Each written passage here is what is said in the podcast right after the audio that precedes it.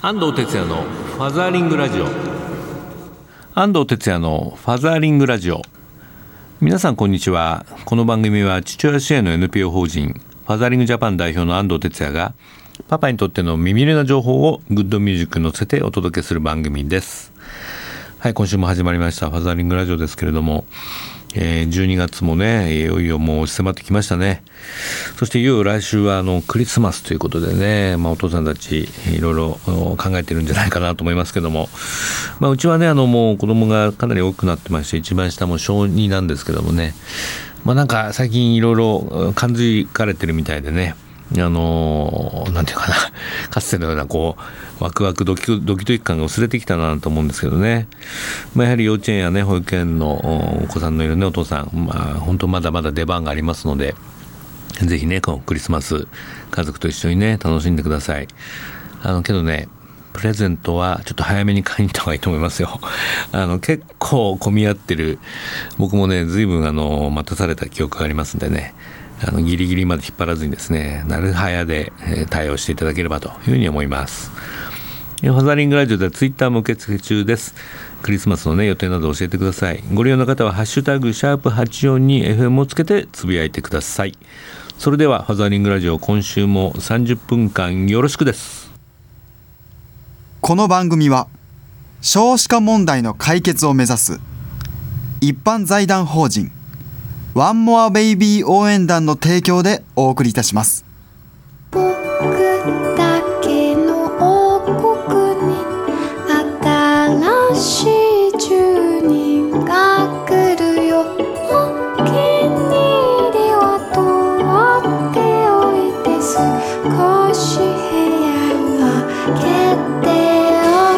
ワンモアベイビー応援団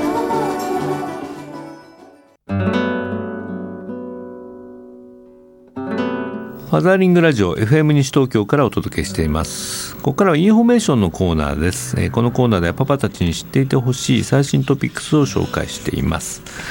え今日はですねこちらですねあの男性の非暴力宣言ということでホワイトリボンキャンペーンっていうね運動が今、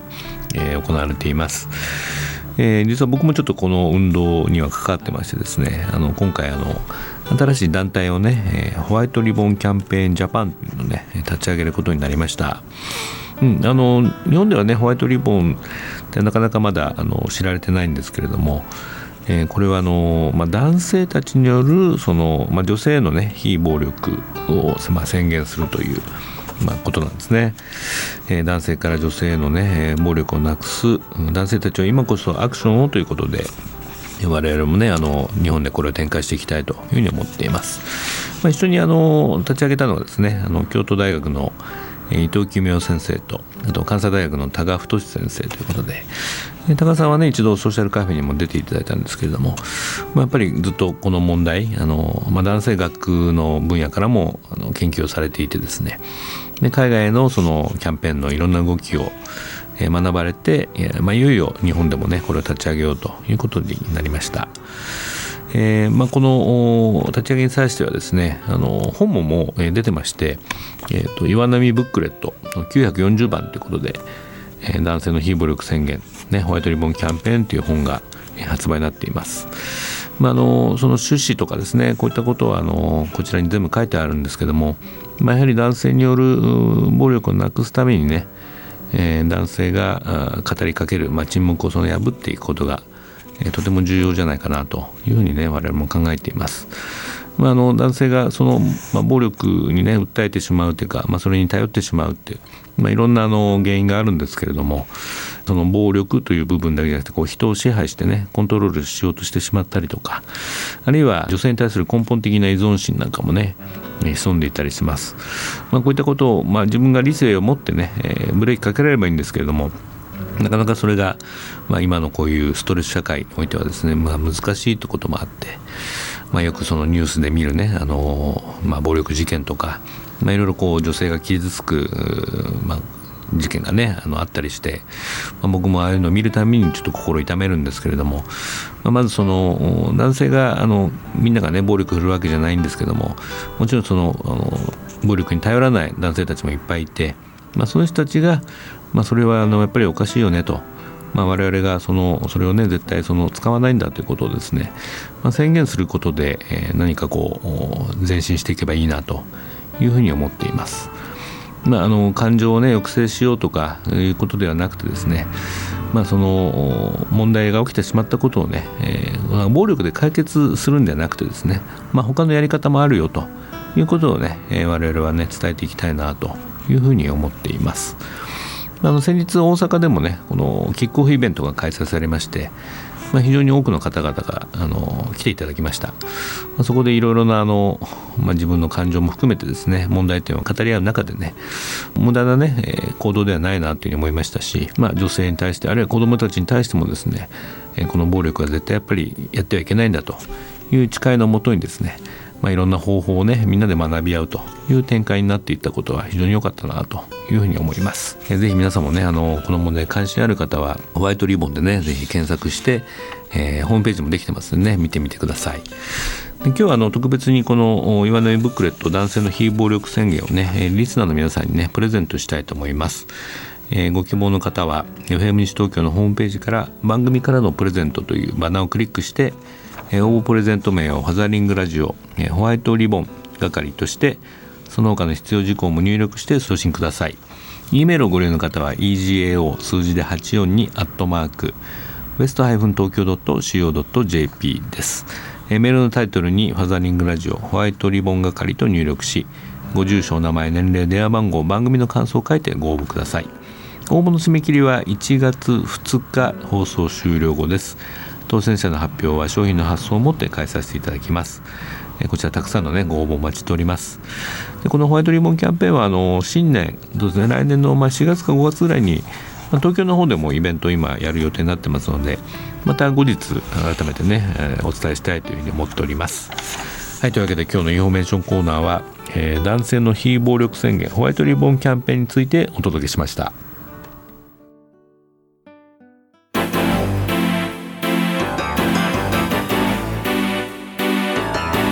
ザーリングラジオ FM 西東京からお届けしています。ここからはソーシャルカフェのコーナー。日本には社会的な課題がいろいろありますがそれを何とかしたい社会を変えたいという思いを持ってソーシャルな活動を実践する方をゲストにお呼びするコーナーです。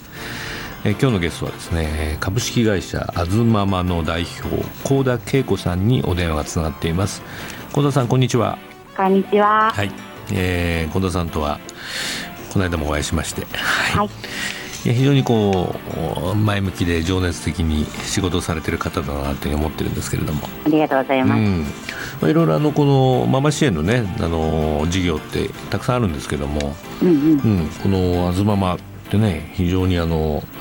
えー、まあいいところをこうねやってきたなって感じは僕はしてたんですけれども。はい、はい、ありがとうございます。あずままを始めたこう動機っていうのはどんな感じだったんですか？はいあのよく自分の子育てがきっかけですかみたいなお話をされるんですけれども、はい、全くそうじゃなくてですね、うん、私自身は子供10歳になる子供がいるんですが、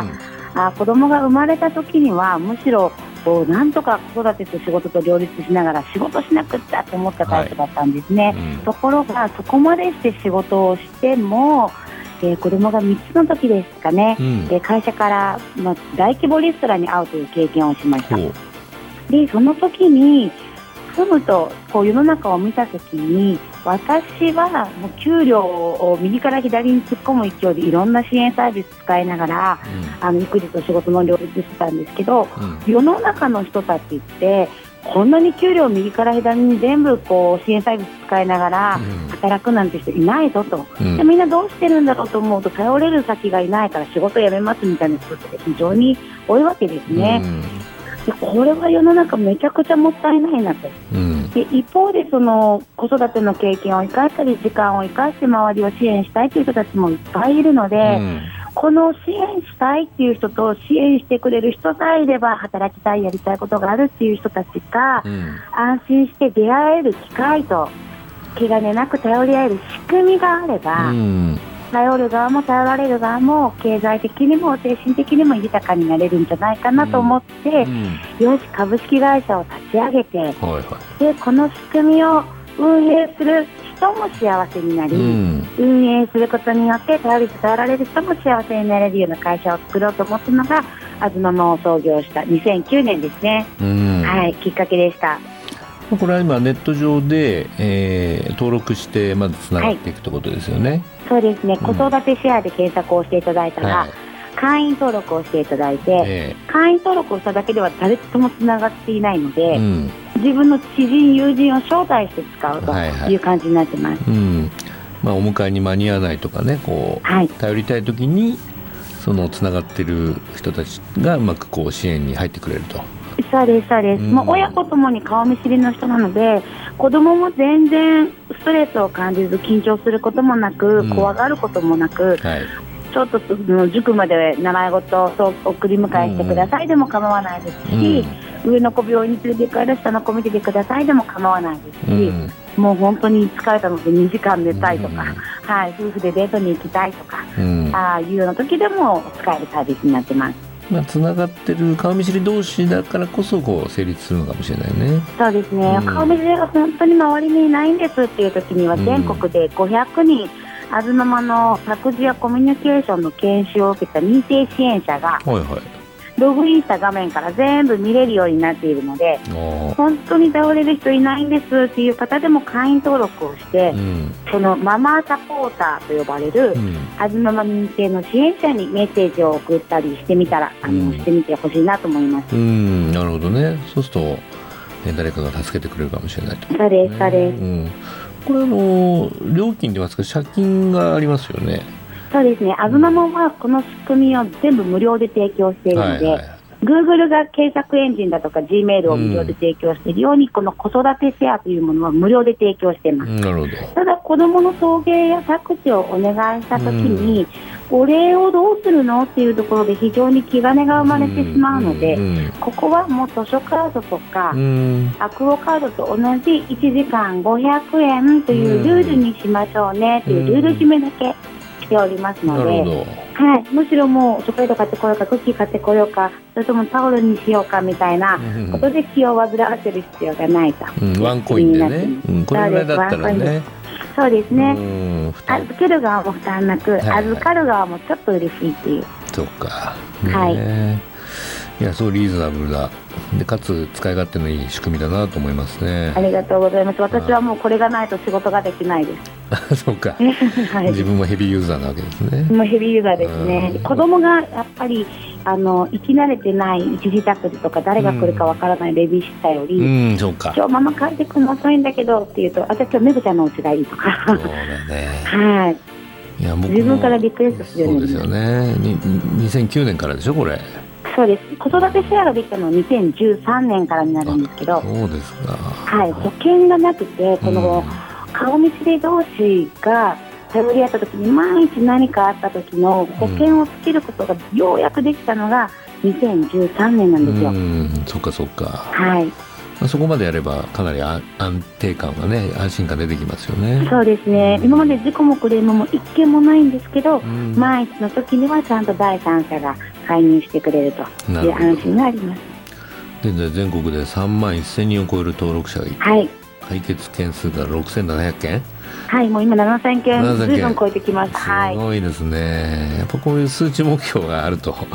いいですよね。でもまだまだなんです。ぜひ安藤さんのネットワークで広げていただきたい、うん、そうですか。はい。まあこの間お会いした時もね、あのママだけじゃなくてやっぱパパも少し巻き込んでいきたいなんてお話しされてましたけど。そうなんですよ。それはどうやっぱり感じますか活動してて。ものすごくあのーうん、残念ながらですね、うん、例えば子育てシェアを使ってお子さん預けたいとか預かりたいっていう時にでも、はいはい、パパがそんなことして何かあったらどうするんだとか、あの預けてまで何かしないといけないのかとか、あ言ってパパがブレーキ役になっちゃってんだ、そうなんですよ、うん、もうパパがあのそこまでして働かなきゃいけないの、うん、そこまでしてなんかしなきゃいけないのって言ってしまうと、ママはほとんどがやめてしまう。あそれそうだね、はい、働き働きたいっていう時もよくそういう話聞くけどもね。そうですね。うん、あのまああずままも全国で500人を超える従業員がいて、はい、辞めますっていう時の一番の理由は、うん、育児と仕事のバランスとかではなくて。うんパパの些細な一言なんですよね。夫がそれをなんかね、心よく思ってない最近家が散らかち、あの散らかりがちじゃないのとか。ああ、いいそこ。あの子供の成績がちょっと下がっただけでも、うん、子供のこと見れてないんじゃないのとか。うわはい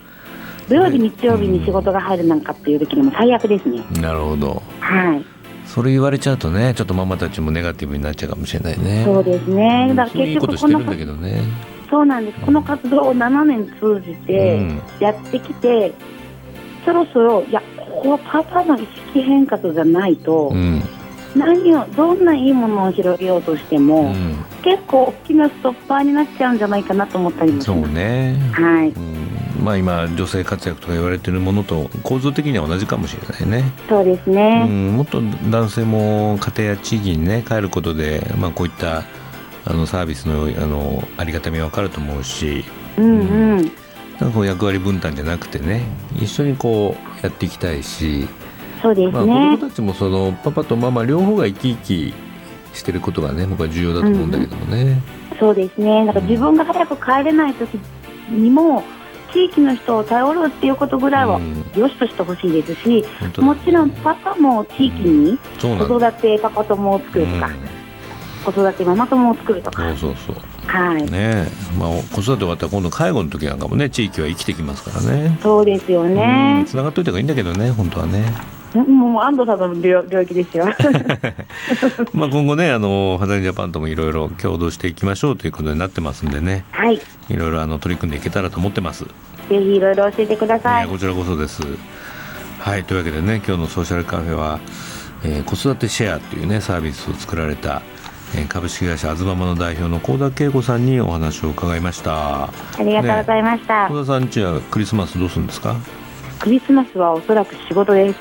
そうですか。はい、うん、子供連れで働けるのであずままは。そっかそっか。はい、うん、あのあ娘も連れてですね、全国そういう仕事してます。あ、全国飛び回ってるわけですね。はい。でまたどっかでお会いできたらと。ぜひ。はい。今度は空港じゃないことを願ってます。この間空港だったもんね。はい。もう安藤さん自身忍者みたいに全国飛び回られてるので。いえいえね、小田さんほどじゃないですけども。いやいや。はい。またじゃああの新年もねよろしくお願いします。こちらこそよろしくお願いいたします。はい。じゃ今日どうもありがとうございました。はい、失礼します。はい。絵本コーナーパパ読んでです。このコーナーでは週末パパが子供と読みたいおすすめの絵本をご紹介します。今週の一冊はねファザーリング的な絵本ですね。こちら公園戦隊ダレダーマンという絵本ですね。ちょっと読んでみましょう。ジャングルジムの向こうの太陽が西の空に傾き始めている。お母さんたちにせかされて子供たちが帰る支度を始めた。その時だ。滑り台のてっぺんに3つの小さい黒い影が現れた。わっはっはっは。我々は公園戦隊ダレダーマン子供の平和を守るためブランコ星からやってきた。我々がやってきたからにはもう心配いらない。子供たちよ今日は好きなだけ遊ぶがいい。えー、もっと遊んでいいの？やったかくれんぼの続きやろうぜ。目を輝かせる子供たちにダレダーマンはうんうんとうなずいた。それを見て慌てたのはお母さんたちだ。早く帰って夕ご飯の支度をしなくちゃいけないのに。それなのに再び遊び始めた子供たちはいくら呼んでも戻ってこない。すると3人のお母さんが滑り台の前で立ちはだかった。こら健太バカなことをして翔太郎早く帰るわよ。甲高い声が公園中に響き渡りダレダーマンたちは体をブルッと震わせた。うわ出たな。ママチャリ戦隊ミマジョーラ公園が大好きな子供の夢を壊す恐ろしいやつらめ。合言葉はもう帰ろうだ。みんな耳を下げえだ。うんこうなりゃ力ずくでも連れて帰るんだから。健太のお母さんが滑り台によじ登り青ダレダーを捕まえた。すると青ダレダーが薄気味悪い笑い声を上げた。ふふふ本当においらが健太かな。だってその靴そのうちの子あもしかしてあんたたち3人はしめしめとお面の顔を見合わせたはいこんな感じでですね、えー、ダレダーマンたちとお母さんたちがね戦いを始めるわけですね。まあ、ここ最後ですねあのその救世主としてですね、えー、サラリーマンたちが やってくるんですね。まあ、つまりお父さんたちが、まあ、帰ってきて、まあ、子供と一緒に帰ろうということでね、まあ、夕日の中をえー、肩車して帰っていくという姿なんですけどね。まあこれは、まあ、理想っちゃ理想で昔はこういう姿あったんでしょうかね夕飯に間に合う時間にね、えー、しっかりお父さんが帰ってきてね、えー、家族みんなで夕ご飯を食べるという、まあ、まあ今では理想なのかもしれないんですけども、まあ、早くね日本もこういう姿になってほしいななんていうふうにね思ってしまう、えー、ファザーリング的な一冊でした。はい、え、今週の一冊は、え、公園戦隊ダレダーマンえー、塚本康絵山田遥作文芸社から発売になっています、Facebook ページにもリンクを貼っておきますのでご覧ください。今週のパパ読んででした。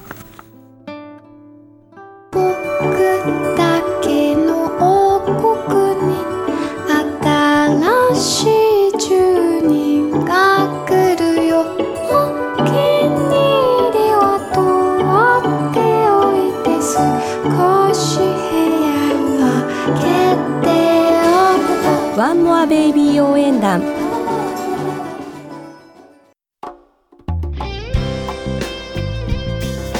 ファザーリングラジオそろそろお別れの時間になりました、えー、イベント情報です。12月20日日曜日、えー、愛知県の安城市にね僕行くことになっています。えー、読み聞かせボランティアスキルアップ研修の2回目ということで、えー、イクメン応援講座。子供と絵本を読んでみようということですね。まああのパパが読む絵本のね面白さとか、まあ、実践的にその子供の前にね絵本を読んでみて子供たちがどう反応するかっていうのをねでこのボランティアの皆さんにもね見ていただきたいというふうに思っています、えー、こちら、えー、場所は、えー、安城市中央図書館視聴覚室、えー、12月の20日日曜日の午後2時から4時までになっています。お問い合わせは安城市中央図書館0566-76-6111 0566-76-6111番です。ファザリングラジオではリスナーの皆さんからのメッセージをお待ちしております。FM 西東京のホームページからリクエストメッセージのバナーをクリックして必要事項を入力して送信ください。E メールをご利用の方はメールアドレス egao 笑顔数字で842アットマークウエストハイフン東京 .co.jp です。ファザリングラジオ番組のフェイスブックページもありますのでぜひいいねしてご覧ください。はいそれではねファザーリングラジオ今週は以上になります、えー、ますます寒さ厳しい季節ですけどね、えー、クリスマスもやってきますので風邪などひかれないようにお過ごしください、えー、お相手は安藤哲也でした。パパの皆さんまた来週まで keep on fathering。バイバイ。この番組は少子化問題の解決を目指す一般財団法人ワンモアベイビー応援団の提供でお送りいたしました。